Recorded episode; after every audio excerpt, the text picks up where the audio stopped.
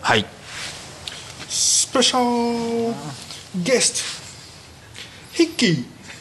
ヒッキーですどうも、はじめまして、ヒッキーです。あ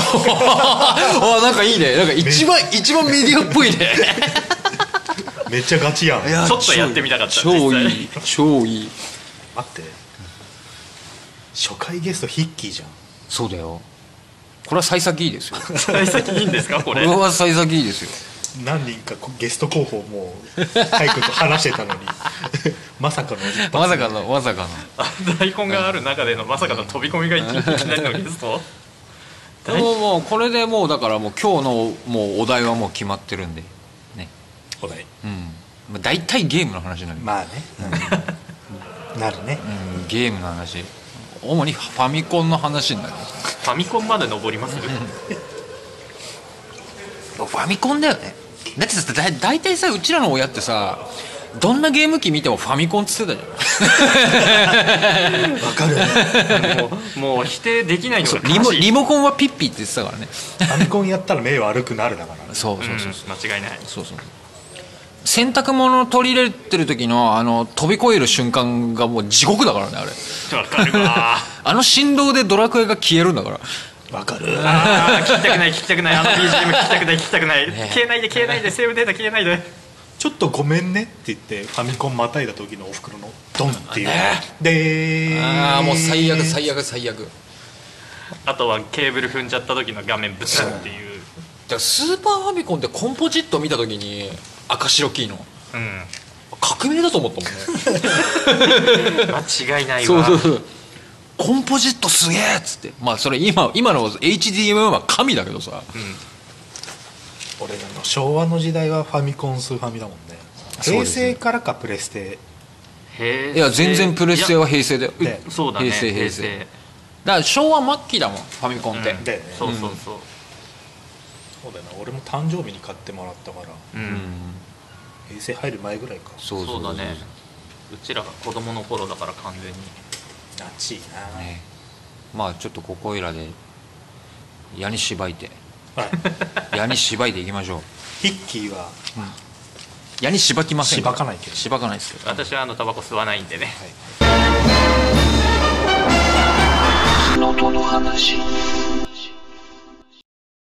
病み上がりいや見上がりはちょっと病み上がり野郎でも我々あの80年代半ば生まれの人たちはやっぱりファミコンゲームボーイスーパーファミコ電ン、う動んもうめちゃくちゃめちゃくちゃ触りまくったじゃで違いままししたなうんでさ、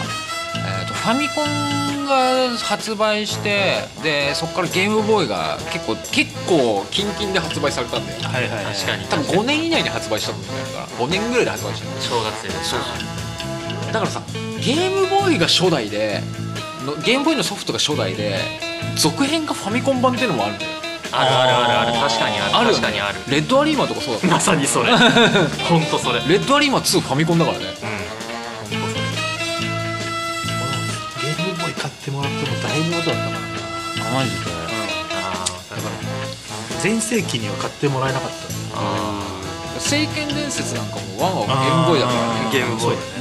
そうそういう話でいくともう今人気出てるスーパーロボット対戦なんかまさにゲームボーイが初期だからああそうだ初期なんだそう初期初た期えしかもさ初代クソゲーすぎるからねほんとひどい命中率とかの差が本当にひどいスパロボなんて俺スーファミからだと思ってたわ違う違う違うああそう第4次スーパーロボット対戦がもうめちゃ跳ねたんだよあれなんだうんあれが本当にあれあのゲームボーイのロボット対戦ってあの言っちゃえばスーパーロボット系の言ってしまえば仲間系が戦うんだよ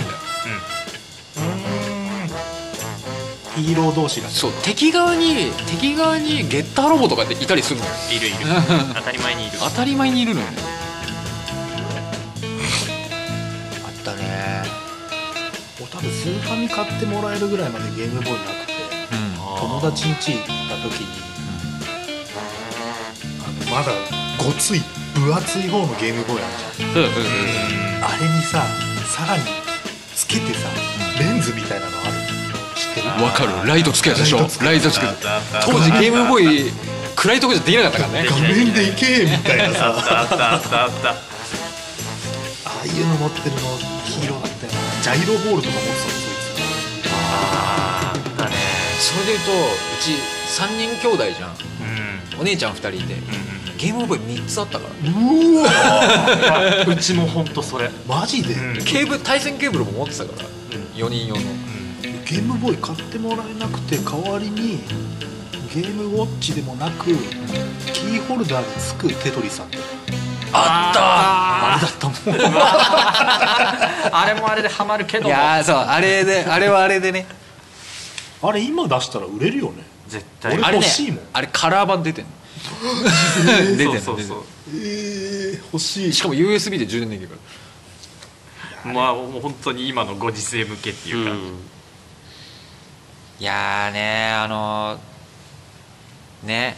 俺たちはさもうさ炭酸電池4本で頑張ってたわけじゃんそう頑張ったねしかもマンガンだぜマンガンマンガンなんだよ劣化アル早いアルカリなんか使えないからね劣化早い早いでもマンガンだからマンガン電池ってなんであれずっと売ってるかっていうとマンガンとアルカリってあれ用途が違うんだようん確かにマンガン電池ってなんであれがいまだに売ってるかっていうと使ってない時は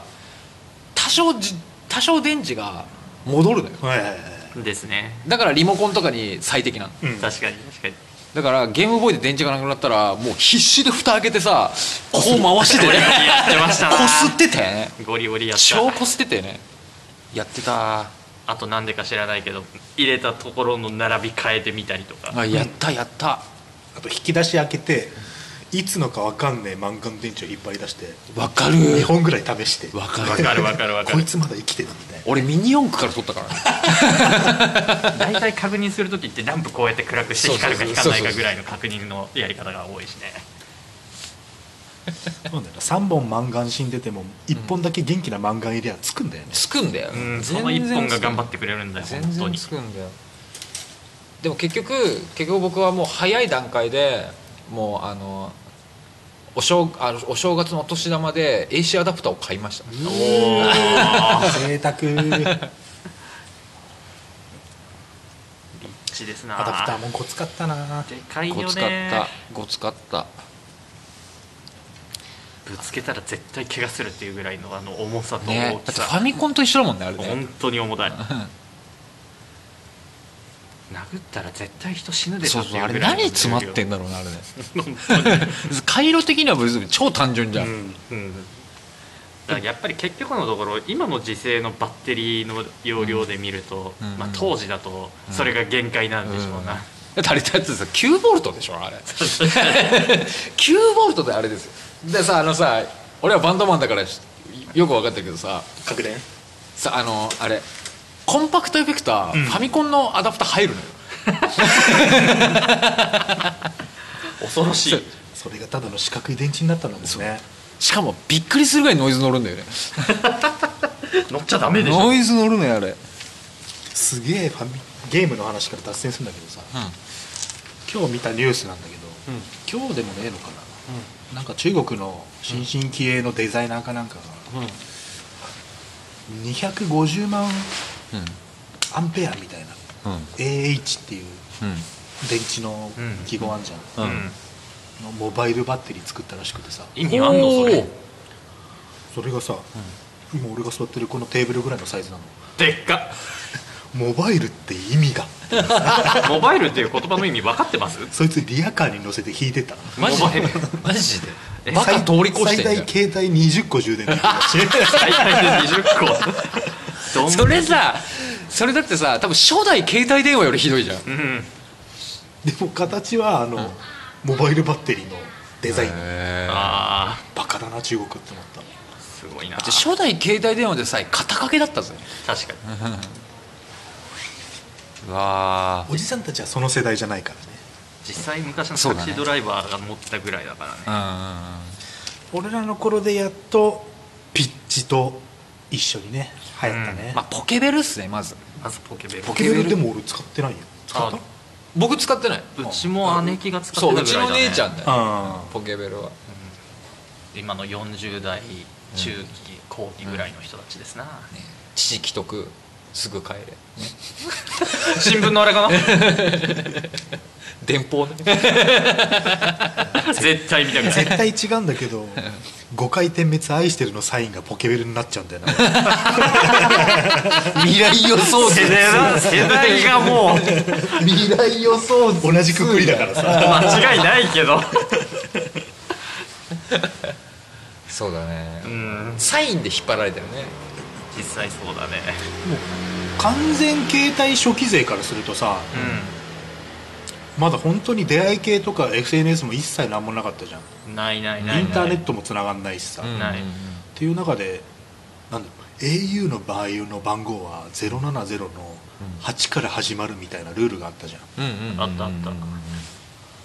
たんもう無作為に C メール送ってたもんねああああ多かったね僕でもねアステルだったんですようん PHS おおでそれ中3の時かアステルってねいち早くね着メロダウンロードできたんですよ中3の時にもうすでにだファックス方式で着メロダウンロードできてえでしかもなんかあの i モードみたいなことができたんだよ、あーうんえーうんそう考えると革新的そうそうめちゃくちゃ革新的だっただから i モード始まった時に「はいはいはい」みたいなこっ「あなるほどね」みたいなになってた、うんは俺高2ぐらいまで「バンドやろうぜ」っていう雑誌を買って出た「バンヤロね」一番後ろのページに携帯の音符が載ってんだよねはいはいはいいはいおおでこの番号通り打ち込めば、うんその着メロが作れるるってはいはあっていうのから派生して、オリジナル曲携帯で初めて作ったのいやったあやっだなたあの多分3和音で多分ダウ覚えたの多分最初あれだと思うわ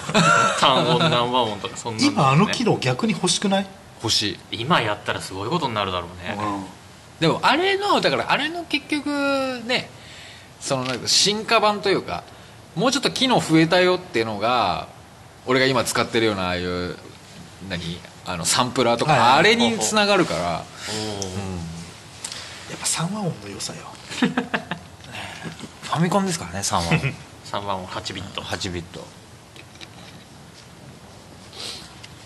ずっとあれだったな、G ショック携帯だったな G ショック携帯か G ショック携帯のプラスチック部分をハンダゴテで溶かしながらんみんなやってたよねあれみんなやってたあちょっとれやばい空気彫りを入れてた堀人とかもすごかったもんなでやりすぎてああ電池パック見えたつってあかんあかんあ溶かんけあかん溶けすぎたつってダメなやつそすれげえよな百何十度の高熱に耐えてたんだもんなそりゃそうでしょうってレベルだよね僕当時だから10代後半は看板屋さんで職人やってたから、ほうほうカッティングシートとか貼ってたよあーおシャンティーだなやっぱ話の内容 がまだやっぱ謎のフあの携帯の横にあるちっちゃい穴からはストラップなつけてたもんなああったあったあっためちゃめちゃついてるやつとかいたもんいた、本体より重いやつとかバカじゃねえのって言いたくなるぐらいのやあついとたラジオのアンテナより長いやつさ あのアンテナトランシーバーレベルかなってそうそういうそうそう光るアンテナねそうそう無そう駄に衛星まで届くんじゃないかみたいなさ つけてたよねいたね携帯をデコるってのがああデコ系だったよねあとあの何色光るかっていうことだよねううんんあったなちいなあとなんだろうふ携帯を振れば電波が良くなると思っていた風習あちょっと電波悪いなっつって振るんだそうよ振ねるんだよねの なんでなんだろうなあれその上でもなんかダメだなって思ったら自分よりもっと高いとこそうそうそうそうそうそう自由の女神かなぐらいの勢いで上げてるやつもいたしだからその感覚のおじさんおばさんバージョンで言うと、エレベーター何回も連打しちゃうんだろうねあれで早く行けると思ってんだよね無理だっつうのおとなしく待っとけよそうなんだよねそそっかしいんだよね基本的にふ古い人は結局のところせっかちが多いですそうからそうなそうせっかちせっかち、まあ、その嫌いは俺にもあるけどねそういうのはいやでも我々の世代は多いでしょううんなっちいなちゃんと無作為 C メールでメルトモできたからなベルトモってすごい懐かしいねメルトモが元祖 SNS だよねそうだ考えよてみたらそうねそうだよ完全に赤の他人と文通始めんだもんなうん多分だだからスタービーチが元祖でしょああー出会い系ははねうん出会い系はそうですなそうだね何人地獄に送ったか覚えてねえ地獄送りわあれ地獄に送るアプリだと思ってたからサイトか地獄に送るサイトだと思ってたか怖い わー俺はもうそういうのを飛び越えて最初にミクシーやったからならあああミクシーもミクそシうねーミクシーが SNS ちゃんとなんかそういう感じになった最ね初紹介制だったけどうねん確かに紹介制斬新だったよなうんまあいまだに俺ログインしてるけどね前も聞いたなこの話今ログインするとうん漏れなくうんここの世の中からうんあぶれた人たちしか残ってないから楽しいえあー未だにねはぐれ者たちがいまだにミクシーニュースの政治とかに切り込んでるやつがいるのすげえじゃん頑張ってんなって思う いいね共通の趣味見つけるのに一番便利だったもんなミクシーあ確かにああいうツールに関してはミクあーシーが初だったよね確かにハッシュタグとかより全然使えたよねうんコミュニティってだって自分らのバンドでコミュニティミクシーで作ってたもんねうんうんゲーム実況者でも一時期やってた人とかもいるしねそういうミクシーであれドワンゴでしょだってミクシーってもともとは確かドワンゴだったんじゃないかな、そうだっけうんまあもうモンストでモンストイコールミクシーみたいになってるもんね なんか違うような気もするけどいやーねーいやでも僕ね僕はあのいまだにレトロゲームをやってますからあ急に話が戻ってきた、ええまだゲームボーイアドバンスやってますからおお現役現役ですからゲームボーイカラーが家に眠ってっけどなうちはもうスイッチだなソフトというソフトが全部セーブできなくなってたわダメじゃないあーあでもなんか申し訳ないですあの本気でやってないんですよデータ やデータやデータやあーそういうことかそう PC でやってますそういうことか実況者も確かに多いなでもなんかし今までややってなかったソフトも結構あるわけあの頃のソフトって多いじゃん、手出せなかったそそううそうそう多い俺最近初めてロックマンゼロ始めたのおお人気作、あれねあれあれかなり面白いよまあ、実際に人気ですからねあれはあれゼロってあのロックマン X の初代に出てくるのようおんーゼロいる最初のステージにあの敵に敵倒せなくてさなんかじなんかこうエ X がさ倒れそうになった時にうん助けてくれるのがゼロなんだよあの剣でこううわっしゃやったやつあれがゼロなんだけどあれロックマン X ってロックマンシリーズの100年後なのうんほえそんなのなんだそうそうそうそう設定上はそうなの設よ定上そうででロックマン X が、えー、と7まで続くんだよね X6 か X6 まで続くんだよね確か X67 ぐらいまでセブングラムでいくよねでその時にゼロがゼロがなんかその自分の身を案じて100年の眠りにつくのほうほうほうほうそうあのねエンディングが2つあってゼロゼロ眠りにつくパターンとつかないパターンがあるんだけどでもどっちにしても眠りにつくらしいの最終的なエンデそうィングそうでロックマンゼロでその100年の眠りから目覚めるってとこから始まるんだよねああ一応時系列つながってるんだでね今までのロックマンシリーズと違って剣使えるんだよめちゃくちゃ面白いんだよね、はいはいはいうんでスキル機能がついててあのどんどんねあの使える技が増えてくんだよね、おーだしボス倒すとボスのあるあるあるそうそうそう,、シリーズね、そうそうシリーズあるある技が使えるようになるでしょ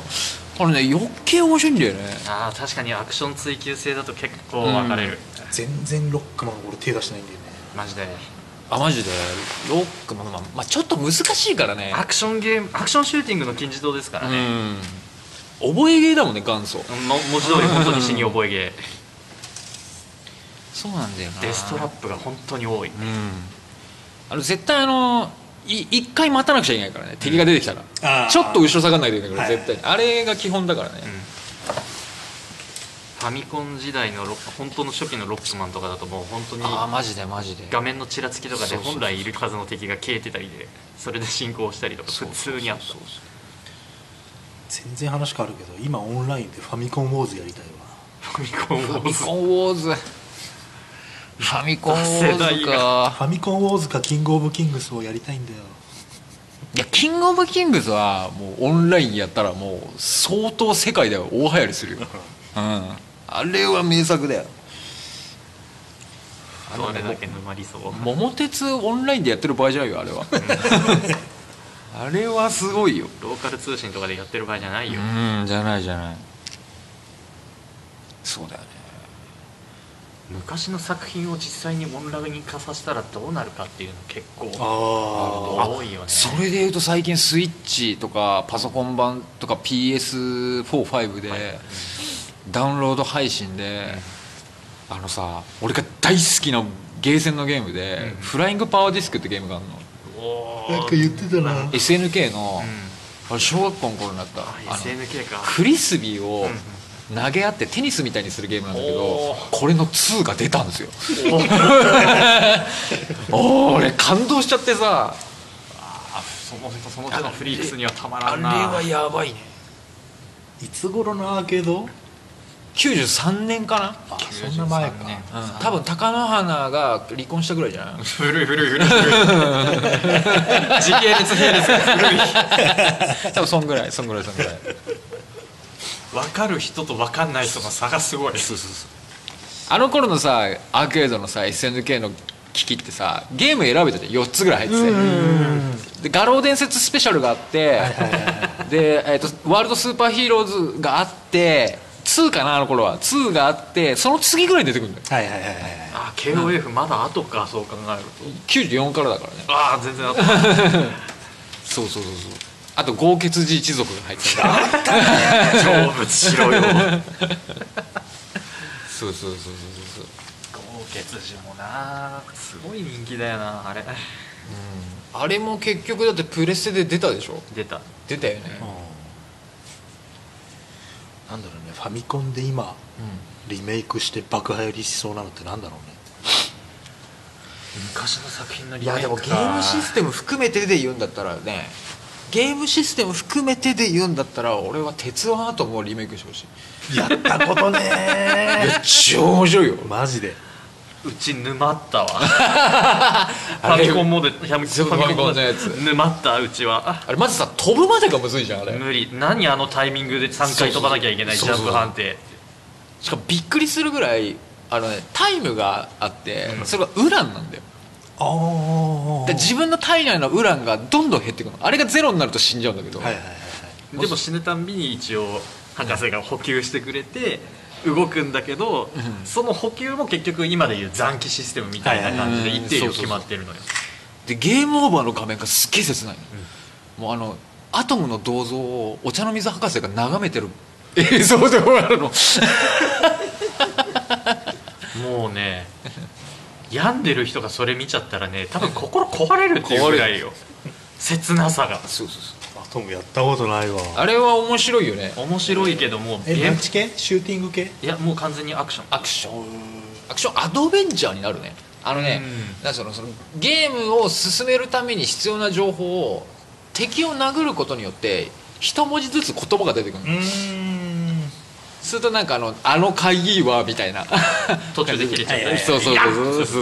うあれはちょっと面白かったねあともうい今でいうゲームとかだと体力ゲージとかねそういう体力システムあるじゃんはいないの全全てウランに集集約されてるんだよあの食らったダメージもウランで減るそうそうそう違う違う違う食らった時点食らった時点でもう終わりえあれあれそうだっけ、うん即死だったっけ即死いわゆるお渡し 機マリオ系だじゃあ、うんそこはそこはマリオ系本当にだからただマリオって結局でかくなったらチビになるっていうシステムって一応体力的な扱いになるじゃん、うん、アトムは関係ないもう強化アイテムはないんだいない一発食らったらもうそこで一回バラバラになっちゃうからそうだバラバラになったわアトムは強いはずだろうそれがねアトム弱いんだあとゲーム弱いんだよゲームのアトムしかも弱い当んだたり判定がかなり微妙なんだよねそうそうそう普通この辺ぐらいのた飛んできた球が当たったとして飛べばはい避けられるじゃない、はいこの辺りに飛んできた時点でもう食らうから当たり判定の枠が広すぎてこっち側が、スキリューパイルドライバーシステムかそうだね、うスイッチすもう吸吸い込むんだ吸いうん込まダれイるソ吸い込まれるンダイソンよ本当に当たり判定がしかもねちょっとかすったぐらいの当たり判定でさえうんうん死ぬから、死ぬ確かに死ぬこう足先かすっただけで終わるから 本当にお渡し元祖お渡しのゲームだと言っていいあれはだからなんだろう理不尽ゲームの本当に知ってる人は知るっていう感じそうだねでもねなんかね結構鬼畜ゲームをいっぱい触ってきた身からすると結構まだ良心的なんだよあれうんトランスフォーマーとどっちがやばいあトランスフォーマーだ ね圧倒的弾見えねえんだからあれはもう比較しちゃダメなレベルコンボイの謎つうかコンボイの謎つうかあのゲームの謎なんだよあのゲーム自体の謎自体の謎なんだよ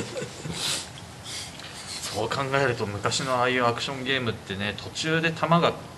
消えちゃったりとかで当たり判定うんわけわかんないみたいなので理不尽なダメージが多かったねあとねキテレツ大百科とかすごいよ知らねうわキテレツ大百科もコンボイの謎と一緒でもう背景とそのなんかゲームのその実際に動いてるキャラの判断がつかなすぎてめちゃくちゃ難しいのードラえもんのアクションゲームもあったなあったねあーあれは面白かったねあれかんで本当さ当時のキャラゲーって本当面白いの多かったよね当時のキャラゲーは本当面白いの多かった、ファミコンジャンプ好きだったあったわファミコンジャンプ最高だった2もあったなあったね今出したらだって鬼滅キャラ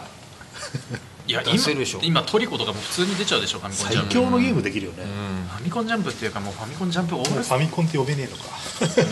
いやジャンジャンプスターズが結局それになっちゃうから、あそうだねうん、ジャンプスターズ今本当に当時の看板から今の看板から、そうだジャンプスターズになる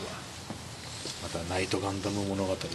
ろわもうこの話切り出したらもうとんでもないことになる やばいやばいナイトナイトガンダム系はまずいよ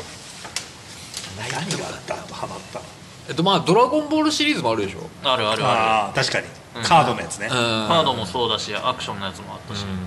スーチャイもやったなあったねああもうスーパーチャイニーズシリーズあれなんだっけなんだっけあの会社何だったかななんだっけ今はなくなったなんだっけカルチャーブレインだあおおあー出てよく出きたねたカルチャーブレインだ飛龍の剣もそうだもんねあーそうそうあ あーそうだねゲーム王国って必ずカルチャーブレインのゲームはさもわうかるうんああるあのるある紹介されてたもんね癒着だよねあったあった癒 着癒着癒着もすぎるよっていうレベルでもスーパーチャイニーズそうだヒーロー系も俺すっげえ好きだったけどねうちはとにかくハマったのはもう国尾くんだなあああしもう国尾くんシリーズ運は動会どっ時ちも代劇運動会きあと金メダルかあホーッケーもあったし結局だからそれがスイッチのソフトでオールインワンパックで出ちゃってるからね出ちゃってるへえ出てる出てるあれ国尾くんってなんで国尾くんって名前ついてたか知ってる知らないあれは会社名なんだっけ忘れちゃったけどあの会社の社長が国尾らしいもしかしたら元ヤンかなわけどオラオラじゃん社長元ヤンかな熱血紅白まあでもあれ時代背景に合わせたんでしょ時突っ代張り背系景突っ張り系で確かに当時はもう、ね、当ててったら面白いんじゃねえかっていうでもベルトスクロールアクションの金字塔だもんねうん、うん、ファイナルファイトより全然昔だもんねそうそうそううベルトスクロールで言ったらもうあとはあれになっちゃうかなもうんう完全なコンパチ系んの何名前があなんだっけな名前が出てこないななんだろうカカプコン系いやもう本当にだからバンプレストのコンパチ系のああザ・グレートバトルあそうそうそう やっと出てきたザ・グレートバトルはロアだけ俺はしもう意味わかんねあれはもう完全にバンプレのオリジナえルでキしャラょですからロアなんなんなんだよっていうあれ空手家は空手家あ彼あまああの 空手家は空手家はもう あれもともとパソコンゲームだからね あそうなんだそうだよあれあれあれねファミコン移植版なんだよスタートで崖で自殺できるからな移植は多いねそう空手家はでもだから格闘ゲーム格闘アクションの多分本当初代の初代ちょっと待ってちょっと一回止めてスパルタン X ねスパルタ X あれもあれでねあーベルトアクションすごかったからねなそれでいうとナムコのケルナグールってのがあったよああ知らね知らないあ そうこれもめちゃくちゃいいな RPG 型アクション格闘なんだけどこれも面白いでミックには去年飲み会で話したんだけどこれすごい逸話があって、おおほうえー、とスパルタ X を作ったプログラマーの人がおカプコンに移籍したん ですよ当時うなるほどででなんかもうつまんないその会社のその方針のいろんなそのゲームをこういう方向性にややってほしいみたいなさその上の話うんをあーつまんなそうに聞いてたその人が、はいノートにわーってこういうゲームがあったらいいのになって絵を描いてたのはいはいはいでその後輩のやつが「これ絶対面白いじゃないですか」っつって、うんうんうんで先輩やんなかったら俺作りますよっつってほうでその後その人辞めちゃったあらおのでその人はずっとそれを覚えておうて作ったのがストリートファイターなのマ ジかー怖でえその人は SNK って会社に入ったの負けたあの辞めちゃった人はおおでそれそこで画廊伝説を作ったのすげえ半端ない話でしょ格ゲーのパイオニアがここに寄ったわ その人がレジェンドじゃんレジェンドだよ格ゲーのレジェンドだわ格でだからそのだからその SNK に移った人が「ストリートファイター2」「ストリートファイターの」そのなんそのそのなんつうのかなレペレセプションみたいなのあるじゃん、あれを見た時に感動したっつってうわ本当に形にしてくれたっつっていやーカプコンでストリートファイター生まれて SNK で画廊伝説生まれてこの2つなかったらキングオブファイターズなんか絶対無理じゃんってそうだよねでもその人はもう SNK はもう潰れちゃってうん確かにないないね、あのもう本当垣根を越えて最後の最後にカプコン VSSNK、んああったのねシリーズあってでも SNK 潰れちゃったの、うんでその人あ SNK に移ったそのもう本当ストリートファイターを考案した張本人は、うん自分で会社を立ち上げておうで、まあ、ゲームのいろんなそういうコンセプトをそのなんか、ね、形にしたりとかっていう会社を立ち上げて最終的にストリートファイター4を手掛けたんだよおストリートファイター4っ てマジかすすごく ないげえわだスト4面白くなったのはあの人が多分触ったからだと思うんだよね、うん いやー開拓者の人が触んないとやっぱそうそうそうそう面白いのはできないねで今その「ストリートファイター2」を作ったその張本人たち当時の当時のその音楽も含めおだって「ストリートファイター2」の音楽やった人、んライバーライブの音楽やった人だからね、マジでキングダムハーツやった人だからね、マジ でレジェンド・オブ・マナーやった人だからマねジかもうその世界で言ったらもう知らんとでしあょるでし人ょいないじゃそんの人の所蔵作が「ストリートファイター2」なんだよいやー文明並ぶものなしでしょそれだからその人たちがそのおっさんおばさんたち集めて今こういうゲーム作ったら面白いよねっていうのを作ってるらしいおお今 YouTube チャンネルでやってるよすげえレジェンドが手掛ける作品だから当時のそのカプコンの裏話とかめっちゃ話してるだろうね なんかその時代に飲まれて消えてた天才すげえ多そうだよないやめちゃくちゃいるでしょ闇に消えてった人多そう意外とアスキーとか好きだったもんなアスキーで俺名作だと思ってんのえーとなんだっけわど忘れちゃったワンダープロジェクト J だあーワンあったねあれスあれスクエアも絡んでんだっけ絡んでるアスキーとスクエアだようね、んあれは面白かったね結局のところスクエアも伸び始めたのって、プレイステーションのイメージ強いけど実際は FF とかもうんやってるからね、うん昔の方が本当面白かったと思う、スクエアとエニックスに関してはだからファミコンスーパーファミコン時代のそのスクエアはもう RPG のもう本当テンプレート作ったじゃん、うんそうだね王道だからね、うん本当にただスクエアはもう音楽音楽とその世界観をスクエアにもう知らしめたんだようんアクトレーザーでまさ にそうだってあれあれだってさスーパーファミコンの本体と同時発売でしょ、あそうなんだそうだよそうだよそうだだからソ気合入ってんなソフト出すのと同時に本体も一緒に出してるからもう絶対一緒に買ってくださいねっていうバイプッシュ感がすごいからねで当時スクエアは FF4 作ってて、うんあであれアクトレーザーのフィルマーの音楽聞いて一から作り直したらしいからね結局いやもう絶対無理だっつって結局スクエアもそういう逸話多いからね、そもそもだって「ファイナルファンタジー」っていう名前の由来自体が、うん RPG の中でもうこれを最後の作品としてっていう意気そう込みそうでそう作ったそうイメージそだかうらそうそれがもう今となってはここまで派生ですようん終わんなくていいよそうだねただやっぱもうやっぱりもう4ぐらいの感動もう一回欲しいね、欲しいうん456の感動はぜひとも人欲しい間味がねそうそうそうそう人間味なのようパルムとポルムなんだよんやめてやめてあのトラウマはやめてパルムとポルムいやが石ポルム化した後ポルのムガラフなんだ よ やめてトそラれウマで言うと俺は5のパパスも好きだったなファイブのパパスねうんファイブのパパスもいいですわ命の重みだよねええあの手のやつはもうやめようよまああと6のエドガですなやめてあとクロノトリガーのロボだねやめてロボだねロボだね皆さんのトラウマをえぐるのはやめていじめられてからの数百 年ああもやうめそてそこその時のルッカのかっこよさねやめてやめて視聴者の涙をこらないで今考えると重いよね重い重い当時の作品は全部重いようんでもだからこそあれだよね映像美でできなかったものをストーリーに うんうんしてる感じだよね想像でうん保管してください的な、いや今だっはてもう映像で全部うん表現できちゃうからね、だってもうあのドット絵とあのセリフで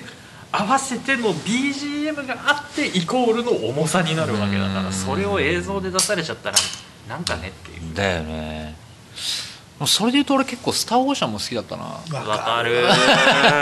あれスーファミにしては相当な出来栄えだったよね、うんあれプレスレベルだよね、うん確かにでも実際のところプレイステーションが出始めで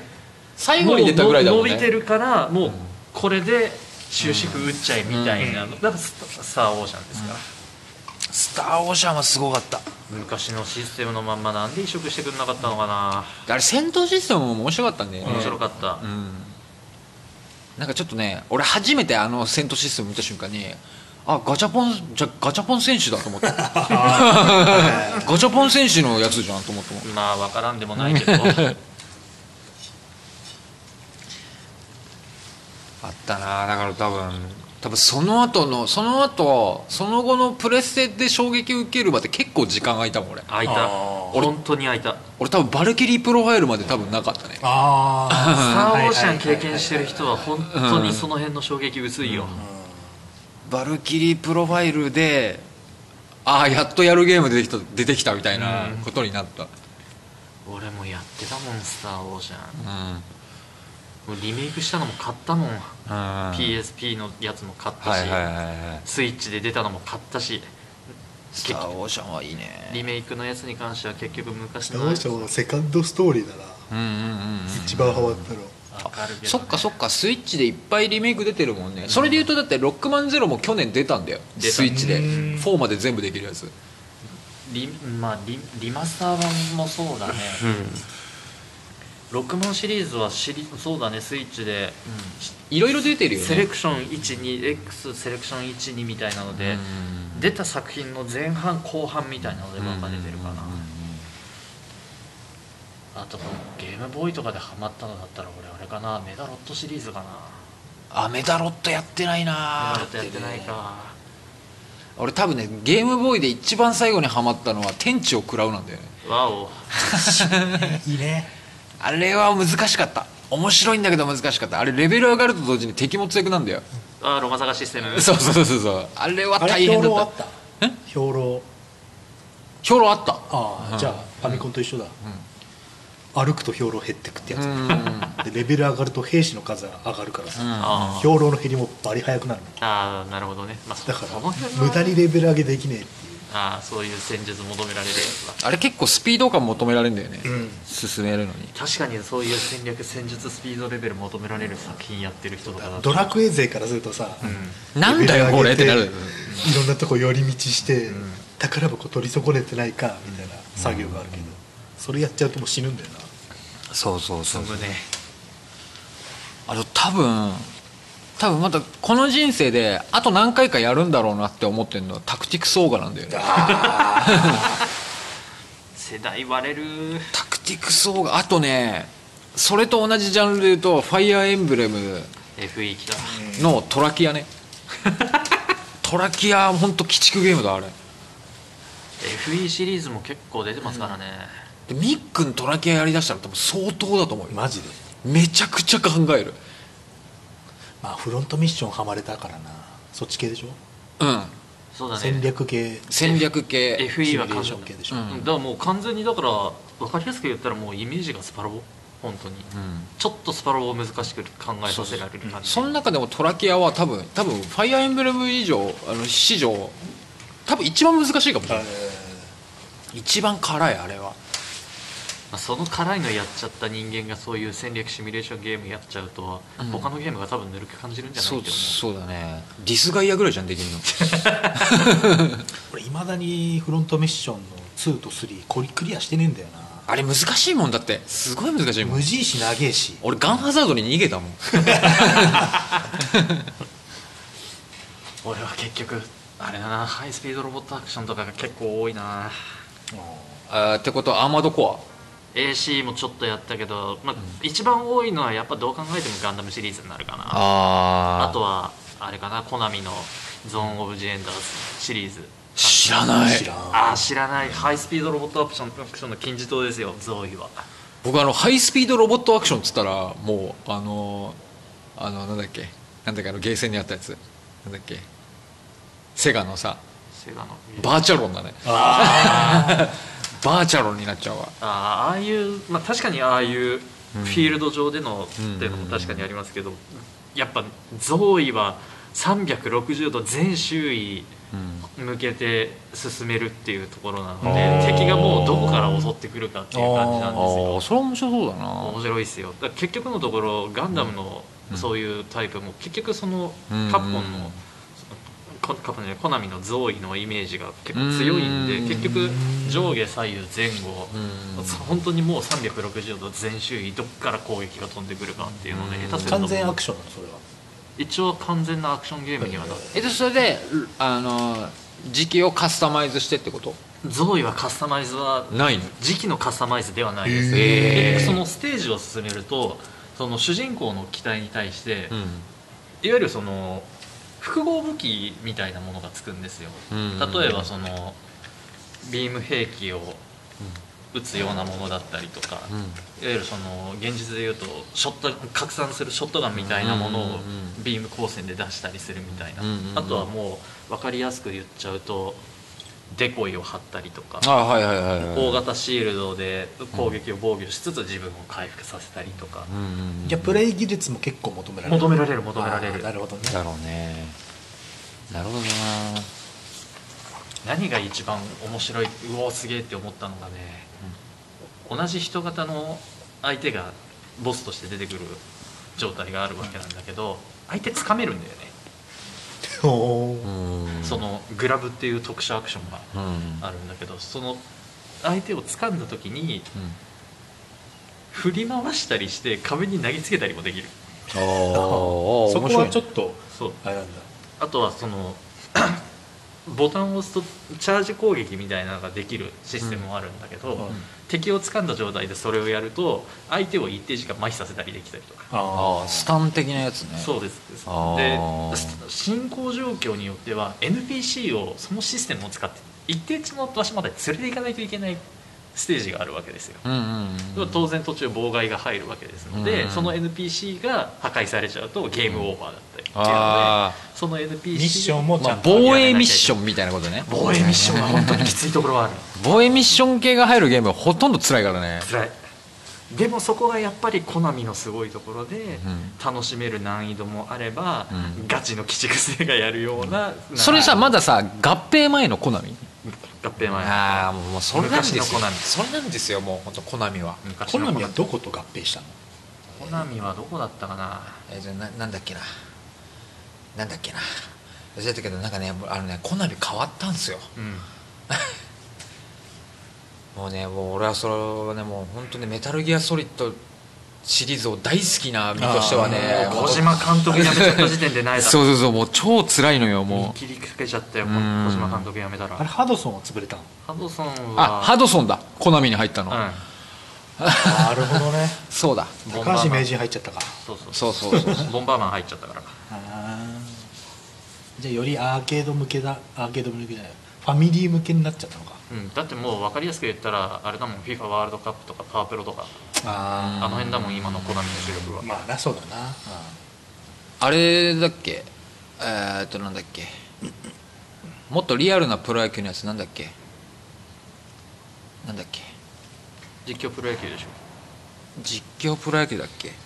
プロ本当にプロ野球系でしょそうそうそうそう、うんあれもコナミだもんねコナミコナミスポーツ系に関しては大体コナミよ、そうだよねうん、そういうスポーツゲームに完全に移植しちゃったからねコナミはアトラスでいうと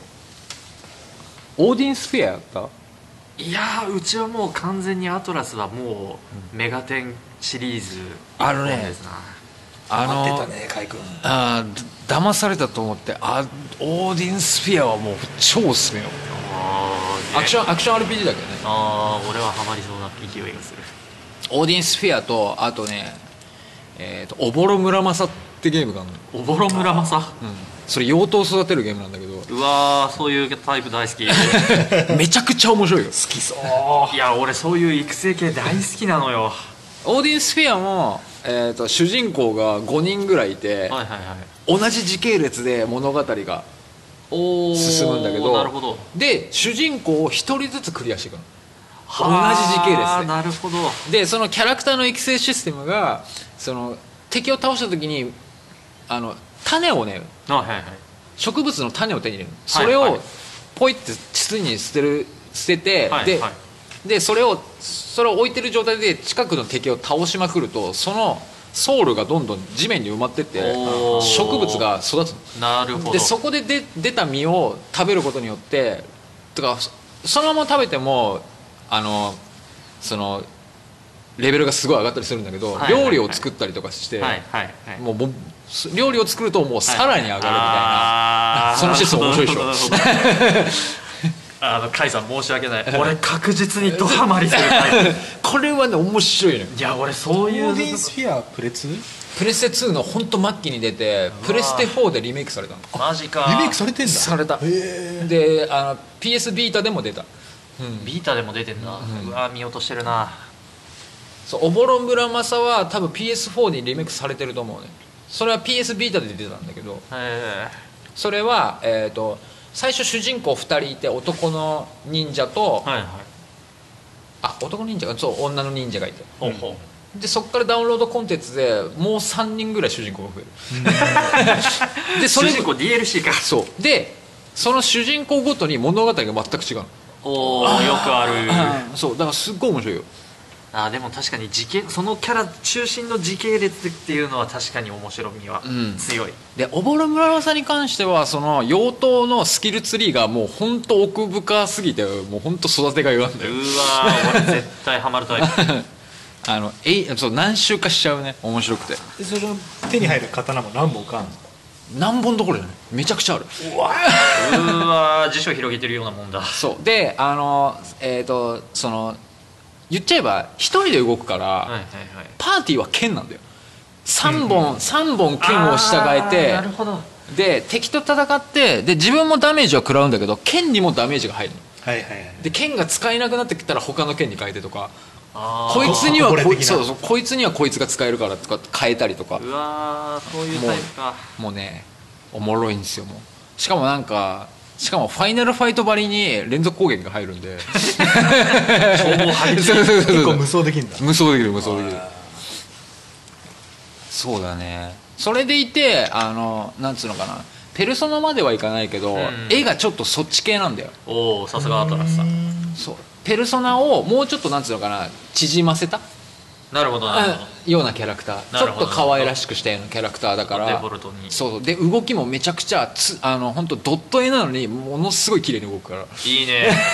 いいねあのドット絵にねこだわるのいいよやっぱりやっぱ二等身三等身はドット絵にそう限るドット絵なんですよあのなんかやっぱりなんだろうなスーパーロボット対戦のあのなんだろうあのなんか貫き通してる感じとか をなんかあのなんかそこと通じるもんがあると最近のスワロボは頭身はもう三頭身ぐらいでも、うん絵がもう結構綺麗になっちゃってうるから、んまあ確かに演出上リアル頭身になったりするのもあるけど、あのアルファ初めて見た時の衝撃半端じゃなかったよね 動いたと思ったるアルファシスパロボアルファシリーズはもう本当にすごい、うん当時はもうこんな動くんだって思ってたけど、今のスパロボそんなに比じゃないから ね派手に動びっくくなんりすてるレベルじゃないよ今の俺ねゲームやらないとしても新しいスーパーロボット対戦が出るたんびに YouTube で全ての動き見てるからわかるわかるわかる登場人物だけ見るねわかるわかる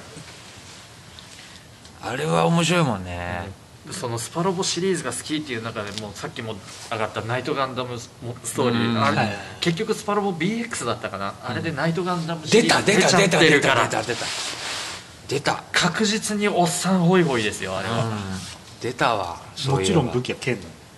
なのまあもう当然ナイトガンもうそのナイトガンダムシリーズで出てるキャラクターの中心技よはいただやっぱりねもううん石板のセリフはねナイトガンダムさんちょっと言ってほしかったっていうのはあるけどああれ言ってたかなえソーラーレイはマップ兵器なのいやーえん バトル演出で出てなかったところを考えると、ソーソーラシリーズ自体は多分、イベントあイベントなんだ見た限りだとファンメガファンギガファンだけだったから完全にイベントかな最初の敵のゴブリンがソーラーレイかけようとするからあねれはしかし MB か MB が足り ないゲームボーイ版のやつは本当にひどいソーラーレイ本当にみたいなマジでこんな序盤のやつがし かししかし SP が足りないおいお前ねあったねそんなのうんやっぱ BX スパロボ BX でナイトガンダムストーリーの本当にすごいところはもうちゃんと原作再現通りに演出やってくれてるっていうところねはあなるほどもうねバーサルナイトさんの演出見たら最高っすよへこだわりは貫くんだねいやぶっちゃけナイトガンダムの演出とバーサルナイトの演出だけに関しては本当に甲斐さん見てもらいたい BX えのーナイトガンダムかでもでも俺はやってたもんなちゃんと、うんいや実はですねうん甲斐さんガンダムブレイカーシリーズやってるじゃないですかやってるやってる実はガンダムブレイカー3でうん DLC の他にん普通にアップアップされた時うんうにんパートナーの SD ガンダムシリーズ出たもんねナイトガンダムいるんですけうんうんうどんあれコスチュームで選べるんですけどうんあれ肩赤いんですよ BX はうん肩ちゃんと真っ黄色なんではいわゆる原作再現なんですよはしかも実際そのプラモでうん出たじゃないですか、うん記念のやつで、うんうんうんあれも肩赤いんですよ肩赤いどころか、うんあの文字通り正義の心と悪の心のイメージで色分けされてるんですよ、両肩がうんなるほどねちゃんとプラモのやつだと、はいはいはそれだけなそのスペリオルドラゴンに関してはこだわりが強い中でいスペリオールドラゴンだったねその中そのこだわりがある中でスパロボ BX の演出に関しては原作再現っていうなんだろうそのワードなんかスーパーフェニックスぐらい懐かしい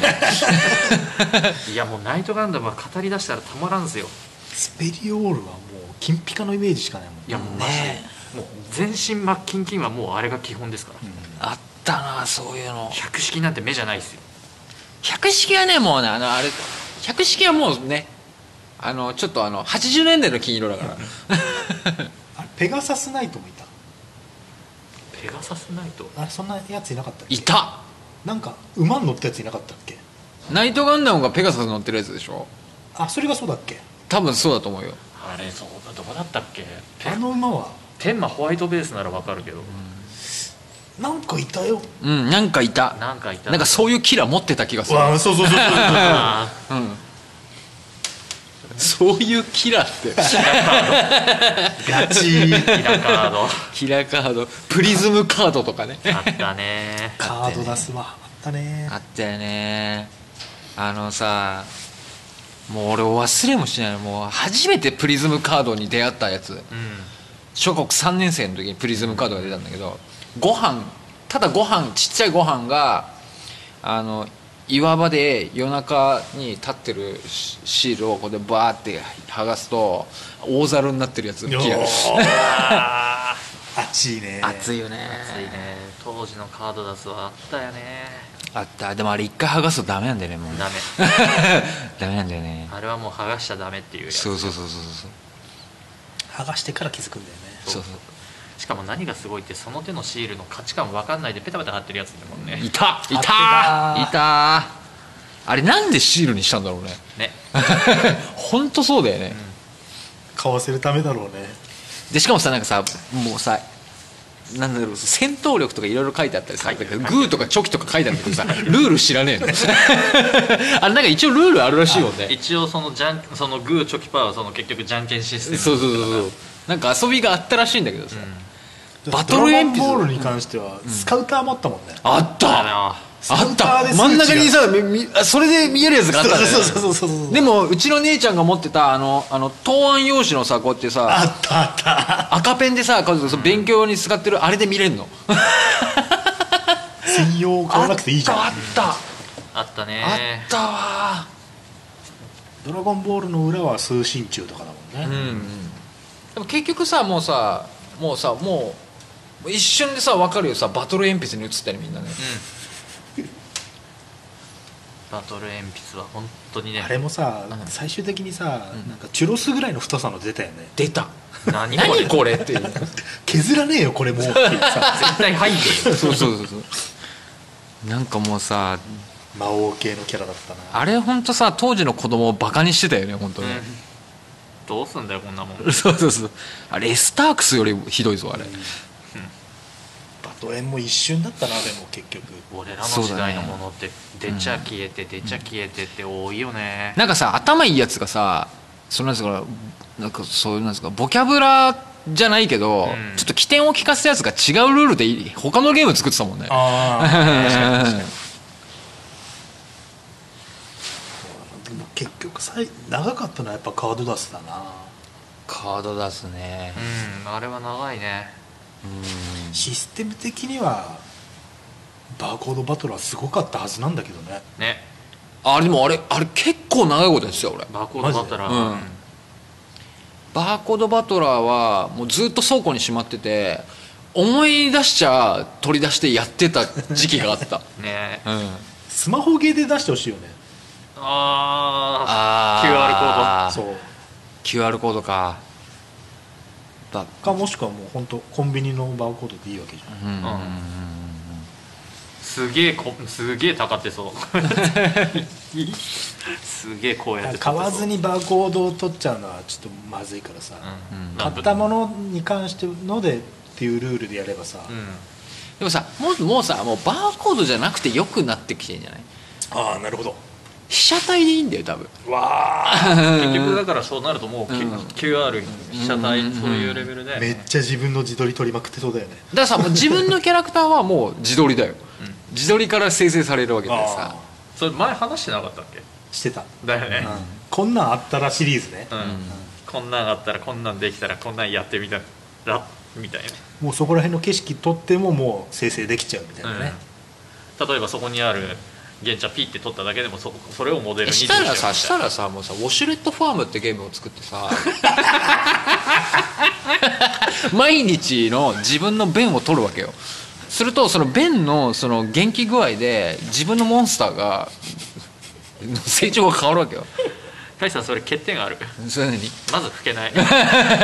俺の俺の俺のなんかもうダメだもん毎日もう水みたいなうんこしか出ないからもう全然成長し ねえの本当もう弱酸性のもうすごいちゃんとしたやつを産んだやつはもうすごい飛躍するわ けよバナナレベルでそうそうそどうすんのうそれもうすごいナイキみたいなやつ出したやつはもうすごいのよもう本当すごいことなんだよで速攻裏技サイトでかりんとうが熱いみたいになって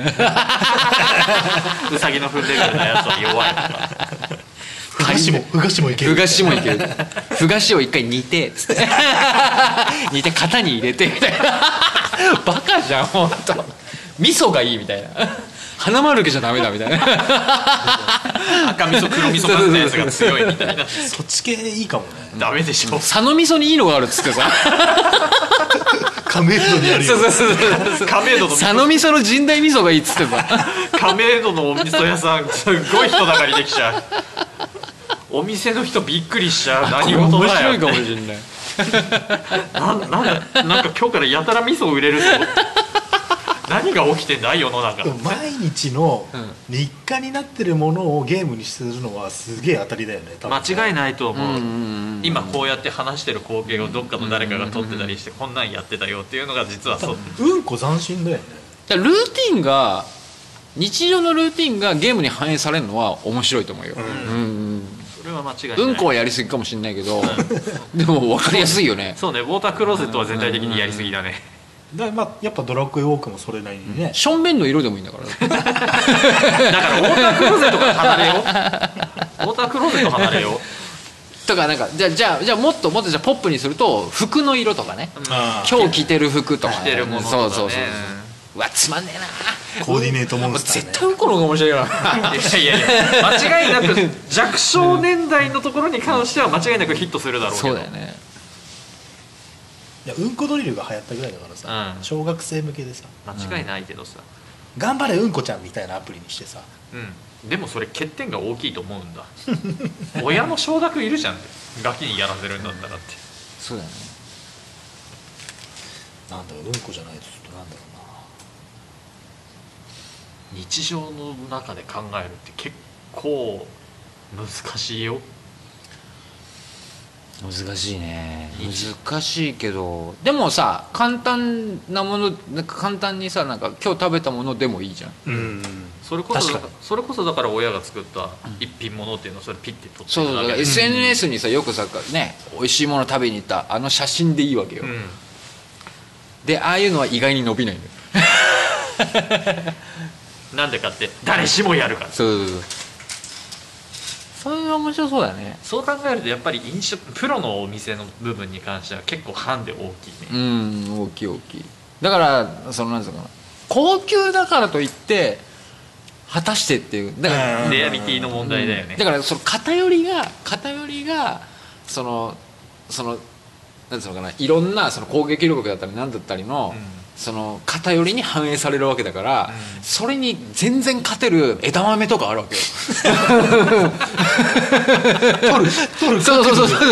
うそうただの大豆食ってるやつのモンスターとか超強いのよそういうそういうやつに対してでもその中でも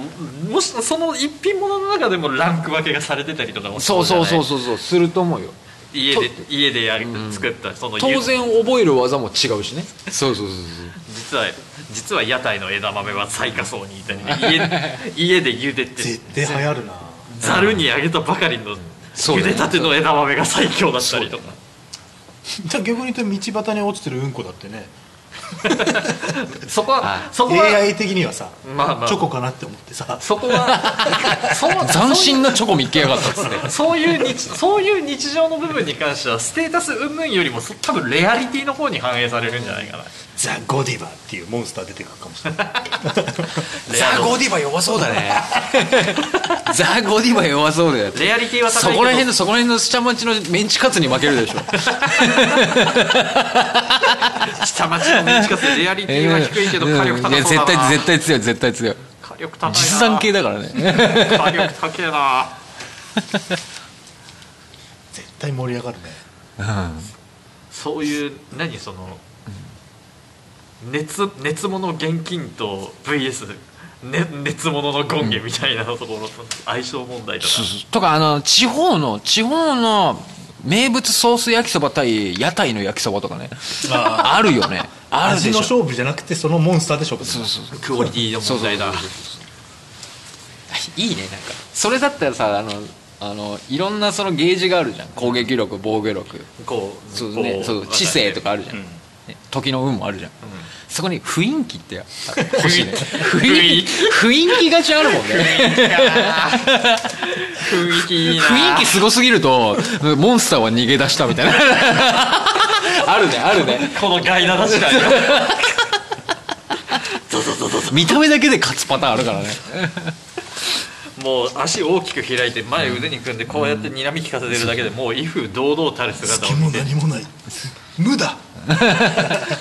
このただぼーっと立そっうてるだだっけての屋台の型抜きとか強そうじゃんいや雰囲気超強そうだもんだってーうわまあそれ言ったらだって屋台シリーズ結構こわもて多いよこわもて多いよだってお絵かきせんべいやばいでしょあとここわもて系が多いか可愛いは正義系になるでしょなるなるなるなるなるなるよ水飴水飴だとあー強いね綿飴水飴りんご飴強いよ、強いねあとそそういう雰囲気で言ったら俺絶対に外しちゃいけないと思うのはチョコバナナ出たチョコバナナねでもあのカラフルなチップう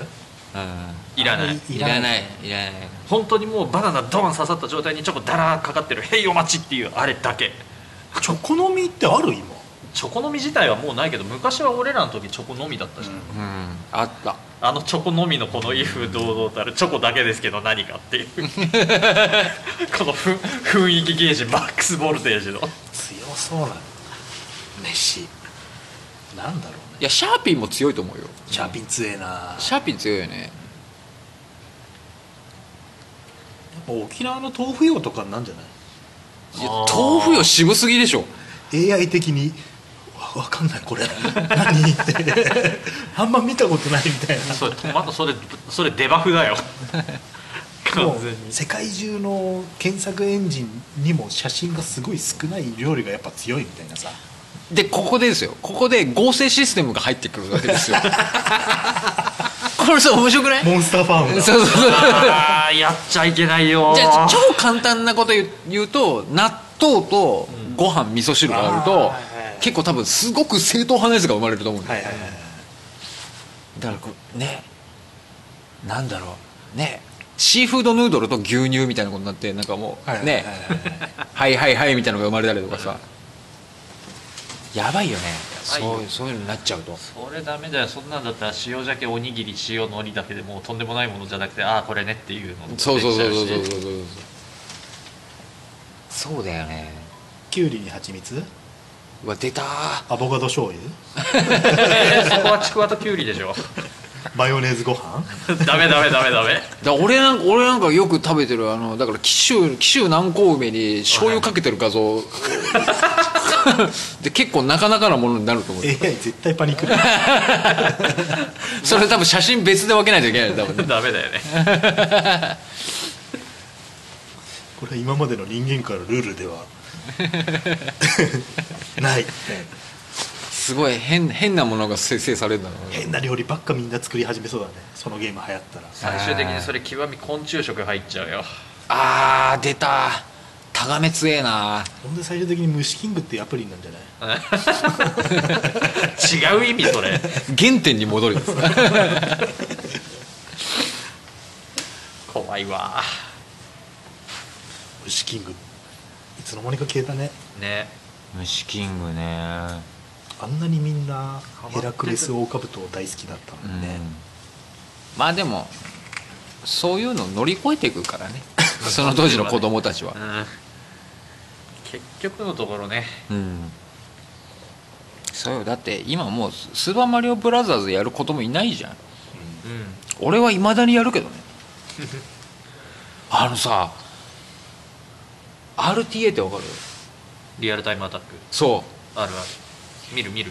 スーパーマリオワールドの RTA 見たえスーファミのうんあれの RTA? マジでやばいよあのね本当にえこんなステージあんのっていうステージ行ってるからマジでまだ見てねえんだよな RTA いろんなルールがあるんだけど、はでもあの基本的に空飛んでるだけなの マントでああそういうことかななんだけどルールはそのなんつうのかなえっ、とあのさ分岐ステージもあるじゃんあるある裏ステージがある、裏ステージがあるステージは2個ともクリアしてうわあ縛りだから90何ステージをクリアする合計タイムを競うんだけど、もうアホみたいだからマジでまあ確かに RTA だと本当に最短でやるのと、あのねマ網ン羅するまでのっていうのはあるから、マね、ントマリオがそんな飛び方できんのっていうのを俺初めて見てさ衝撃受けたんだよねそれ本当に RTA ですかタスじゃなくてもうほんと完全に RT あとねあれバグも使ってるちゃんとあやっぱりね壁抜けとかああそ,、うんそれはだってもう RTA に含めちゃダメですうよ、んでもねあのすごいやっぱり一番見るの辛かったのがマリオ3だなマリオ3かきつかったな、まマリオあれ3はねやっぱあの画面スクロールステージが多いじゃんうんうんうんだからねあの強制スクロール RTA にはちょっと辛すぎんだよ強制スクロール持ちは RTA には一番の敵ですそうそうそうそう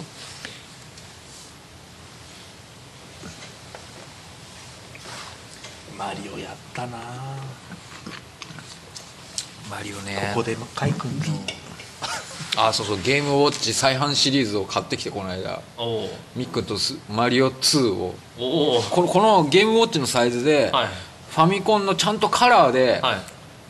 マリオ12ができるやつがある のそう2やってたよねずっとあなたが神かそうそうそう2やってた辛かったいやいやそのサイズでその当時のクオリティの強さでってきついでしょ2むずいむずい2はむずいむずいほしんと結局最後ねどのルートで行けばゴールできるんだろうっていうねそうそうだってワールド3ぐらいからもう分岐できて出てくるからねそもそもだってワワンのステージ自体がだってもうルートちゃんと正しいルート通んなきゃボス最後のクッパのとこまでたどり着かないあそうワールド8八ねワールド8はもうもう本当ルート1本だけだからねでしょ、うんあれこそまさに死に覚えだよ 何百人のマリオが消えてったかえ今死に覚えはもう辛いないや正直今のこの技術の中で死に覚え作品作ったらとんでもないよ R タイプじゃあるまいしあとね RTA でいうと僕のファミコンやってきた中で結構上位に入るソニーが作ったおクソゲーがあるんです よほそれがパリダカールラリースペシャルっていうゲームうななんんでだすそけどの下噛みそうな名前はいあのパリダカのレースゲームなんですけど、はいはいあのだんだんそのレースゲームじゃなくなっていくゲームなんですけど何それそれねあんなに時間かけてもう無理だって言ったゲームを RTA で18分で全クリするんだよまあ RTA ですからね 何やったらそんなんできたっていうのが RTA ですから 18分で8面クリアだよ本当おかしいよマジで一面3分計算 そうそうそうそうそれはエンドロールも含めて18分エンドロール抜いて18分多分エンドロールに入るまでがああうんエンドロール入るまでかそうするとじゃあもうい一面3分計算だな、マジで普通に最初は最初ゲーム始まると名前決めて、はいはいはいで最初 RPG みたいな画面になって、はいはいすまず最初にスポンサーを探すとこが始まるのめんどくさスポンサーを決めてにあのに OK もらって、はいではいお金振り込んで、はいで、えー、とライセンス取るまでが一面なのそれをそれを大体3分以内で3分以内あ違う違う一面はそっからレースでレースの予選をクリアするまでが一面なのはいだからめちゃくちゃ早くやらなきゃいけないでうわそう2面まではちゃんとちょっとなんつうのかなレースっぽいんですよああなるほ3面からアクションゲームになるどなんでやねんあの なぜか知らないけどレースカーから弾が撃てるようになりますおいおいおいおい おいおいでネズミを撃ったりしますななんだろう なそのマリオカートを彷彿させるような斜めになると戦車出てくるから戦車とか戦闘機出てくるもう おい戦争じゃねえかっていうおいあれすげえんだよな本当。むしろそのサブウェポンの方がメインになってるよ っていうあれソニーが作ったってのは本当すげえよなソニーかいしかもたまにあたおからの出すよなソニーって、うんソニーもさ普通のソニーとさソニーインタラクティブエンターテインメント、ああソニーミュージックエンターテインメントうん違うんう感じだうんあ会の社的なインタラクティブがかなり頭おかしいんだよこれねミュージック派だったからねうん正統派ばっか選ぶあああなるほどねだからいだからソニーインタラクティブがあのプレステでもう超頭おかしいの出したのがグランドセフトオートだから あれパ当時パソコン版で出てんのを間入ってプレステ版に移植したからうわワンねワンをねプレステ1で出してんのよでプレステ2で満を持してねグランドセフトオート3が出たからねまあ頭おかしいって言われてる頭おかしいわけですからだから今となってはもう5は本当すげえからねあれよくあんなもん作ったよね、ねえある意味頭おかしいでしょっていううん、ゴッド・オブ・ウォーとグランドセフト・オートに関してはもうぶっ飛んだなんかあんだけ広大なマップでロードしてんだけどロードしてる風に見えないのよおおそのフィールド動いてるだけでラグがラグっつうかその、うん止まってる時間がないんだ全然ないすあげえ読なみ込み時間がないんだないのよグランドセフトオート3とかはあるんだけど5に関してはもうおかしいだじゃっあもう進んでいったらもう奥の平原がずっと見えてるてよ全然だってだってだって車に乗っかってはい地形そのゲームのフィールド、はいはい一周するとはい20分はかかんのよ、まあ普通の読み込みはそうですよねてか普通に普通にこうぐるーってまで20分は優にかかる30分ぐらいかかるんだけどそれを普通に普通にできちゃうのほシームレスにできちゃうのシームレスでそ れかマジでおか最近しいさまだ多分発売してないけど「マトリックスうんあれあれすごい」やばくないあれすごいあれだってあれ1の設定でしょあれ多分うん多分ね、うんあれはすごいわ最初あキアヌ・リーブス出てきたと思ったらさ、う CG なんねそうあれはマジでちょっとねこれは結構言ってんね言もっうてんね言ってますね言ってるけどまあまあいいんじゃないですか2本目ですよねこれ、うん、これ2本目ですよこれ番外編ですから番外編番外編ですかまあ番外編ですスねペシャル対談ら、うん、スペシャルでですまあよくあるやつですゲームだけの話なんですか らよくあるやつ本来の俺らの配信とは異なってるから、うん異なってる異なってる全然異なってるまあ本来の内容から逸脱してるっていう部分で言えばまあうんうんスペシャル対談そうですそうです突然のゲストですからあじゃあこれはまああのオープニングはちょっとグランドセフトオートの曲にしようかないいね元ネタわかるのかなダカールラリーでもいいけどねあーあれもかっこいいんだよあれ知らねえから聞いてみたいっていうねあれーよく あるねあれねすげえかっこいいんだよオープニングの曲なんかそのあれ、パリ・ダカールラリーはんプレステ、いやファミコンファミコンじゃあいいファミコンのファミコンファミコンなのよ8ビット聞きてファミコンなのよだって俺俺が幼稚園の頃に親父がパリダが大好きだから買ってきてやった騙さられたやったら何のこっちゃっていうゲーム騙されでた感でそれをうちの姉ちゃんたちと「何なんだろうこのゲーム」っつってやりだしたのが初めだからうわーある意味歪められたゲーム感ですそうそうそううそうそうそれでそれでその後お、ね、一番上の姉ちゃんがなんかあのなんだっけなお誕生日か多分お年玉かなんだか分かんないけどそこであのエキサイトバイクを買ってきてエキサイトバイク全然そっちの方が面白いってなった神ゲー 何これこっちの方が全然面白いじゃんってなったやつうわ家に面作ってたなあったねそう考えるとエキサイトバイクのステージ作りとかも考えてみると RPG スクールにつながりそうな気はすつるなよがねるつながる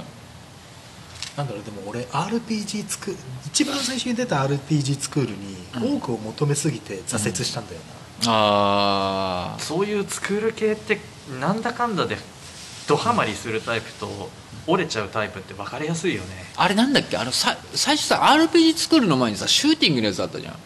あーなんかあったっけシューティングのゲームを作れるやつうんあれが最初元祖なんだな、よそうなんだあれなんだっけスクール系なんななんて名前だっけ忘れちったスクールじゃないんだよね忘れちったな結構忘れやすいよねそう忘いうれのやすいだだファだってあれスーファミ後期だもんね言ってしまえば天外魔境ゼロぐらいでしょえそこ出します 年代的な部分でもいや年代的にはそうでしょ年代的にはそうですけど風来の試練天外魔境ゼロぐらいでしょ試練はまだ中期ぐらいじゃない中期かうん中だって試練はだって俺らまだ中学小小学校中学校いや小学校小学小校学校全然小学校小学校かえでもす風来の試練に関してはいまだにやる時あるからねでもまあまあでもシリーズ出てるからねうん試練はやっぱりてかいまだにスーパーファミコンが俺最高だと思ってるからさわかうるんでも結構ねゲームボーイ版も面白いんだよ月影村の謎ってやつああうんーあったあったあっれ多分多分今多分アプリであるよたううん、んアプリスイッチはスイッチで結局のところもう5になっちゃってるからね、うん試練もあれ結局さなんかさもう武器さ育てるに育てるんだけどさやっぱ万引きしちゃうんだよねダメじゃやんっぱりね ダメじゃんやっぱりやっちゃうんだよね分からんでもないですけど番犬をどうしても倒したいとあだ ま店長と番犬とそうそうそうあれを倒せるようになりたいっていうゲームだからあれいやまあ最終的にラ最終的にラスボス倒すっていうよりかは最大の敵は店主っていうところですけどもそうそうそっちの思考に行くやつはねグランドセフトオート寄りのやつなんだよ枠を外れたい派ねそうそうそう枠外れたい派枠外れたい枠外れたいんじゃなくてそれ枠外したいの間違いじゃないですかでもねあのグランドセフトオートに関しては外れすぎちゃってわあの最終的に面白くなくなっちゃうんだよね枠枠外すタガ外すどころかもうネジぶっ飛んでるレベルそうそうそうそうそうあそこまでやっちゃうと面白くなくなっちゃうテーブないってダメでしょそうそうそうそうだからだからちょっとちゃんと枠を作ってもらってその中でねタガを外すっていうね、枠組みって大事だうんね大事超大事あそこまで自由度高いとねかえって自由度高すぎるゲームってスーファミもまだアップルとかトップボーイがあった頃はうんあとりあえずファミコンワー500ル円ドねで買えるやつはバンバン買ってたな、あうんあとねあの50円のジーコサッカーね 早い段階で安かったよねクソゲーだもんだ ってジーコサッカーってもうこの辺の年代しか確実に分かんない、うんでドカポン早い段階でプレミアついたもんね早かったねああ321うんああ321持ってたなあれは面白かったわ友情破壊ゲームの禁止動画そうそうそうそうそうそうそうだね男の子に関してはあれあれ桃鉄超えたもんね、うん超えた超えた 余裕で超えたもんねなんでもありだよあんうな、ん、ガチの喧嘩したもんなリアル ファイトあれさあれシステム面白いさ村を襲えるのがすごい面白いんだよねうんあのシステムスーファミのクソゲーなんだろスーファミのクソゲーかうんああなんうな全然知らない会社のばっか買ってたからなわかるな多分ううちの家の中でのススーファミのキングオブクソゲーあげるんだったらマカマカかな知らねあ名前は知ってるマカマカってなんだっけそれスライム動かすやついやあそれ違うか違います完全な RPG ゲームではあるんですけど結構、結構マイナーな会社が作ってたやつだったマからカねマカって聞いたことあんな CM やってたのがなんでこんなんだったんだろうって思あう CM やってたんだやってたやってたあそうだ俺思い出しちゃった いやクソゲーじゃないんだよやりたいゲームを思い出しちゃったおう46億年物語あ出たあーうちにはあったっすよれやりてえわもともとはあれ PC ゲームなの知ってます知ってるああじゃあ問題ないですねであれがアクトレーザーに通じてるの知ってる なんでってなるんですかいやあれねあれスタッフ一緒なんだよそういうことかそう46億年物語があってそう前話したもんね、うんがあってアクトレーザーがあってガイア幻想機があって天地創造に繋がるの結局すごいことになってる そうそうそうあれすごいの回よっていうね 輪廻してる輪廻してんのよあれはすごいんだよねっていうことは、うんもしかして、うん46億年物語で、うん人型に作ったプレイヤーのその人型のキャラがアクトレイザーの人間になってたりする可能な性あじゃあごめんごめんアクトレイザーの後のもう一つだソウルブレイダーだアクトレイザーがあってソウルブレイダーがあってガイア幻想機になるんだそうそうそうそうあのだからまあ多分主人公は続いてるわけじゃないんだけど思想が変わってくんだよね思想が変わってそう思い想くそう思想が続いてくんだよねああそうなるとその人類のそうそう人類そうそうそうそうそ う悲願が最終的に天地を想像するんだよ最高ですねいやソウルブレイダーなんかあれ中盤としては相当すごいじゃんあれ うん滅びたさ滅びた命たちをこうね呼び起こすそうそうそうそうそうそういやそう考えると本当に昔のそういう作品ってそううんある意味神ゲー多いですよいねや多い多いめちゃくちゃ多いよだからこそ今リマスターだのそういうリメイク系で出したらうん結構修正入りそうだなそうだ天ね地創造アプリで出ねえかな出てほしいいつまでたっても天地創造できないゲームであってほしいダメじゃ んやっぱガイア幻想機もややってほしいけどね正剣伝説シリーズもな3リマスターで出しちゃったしなあやっぱりいまだにいまだにあの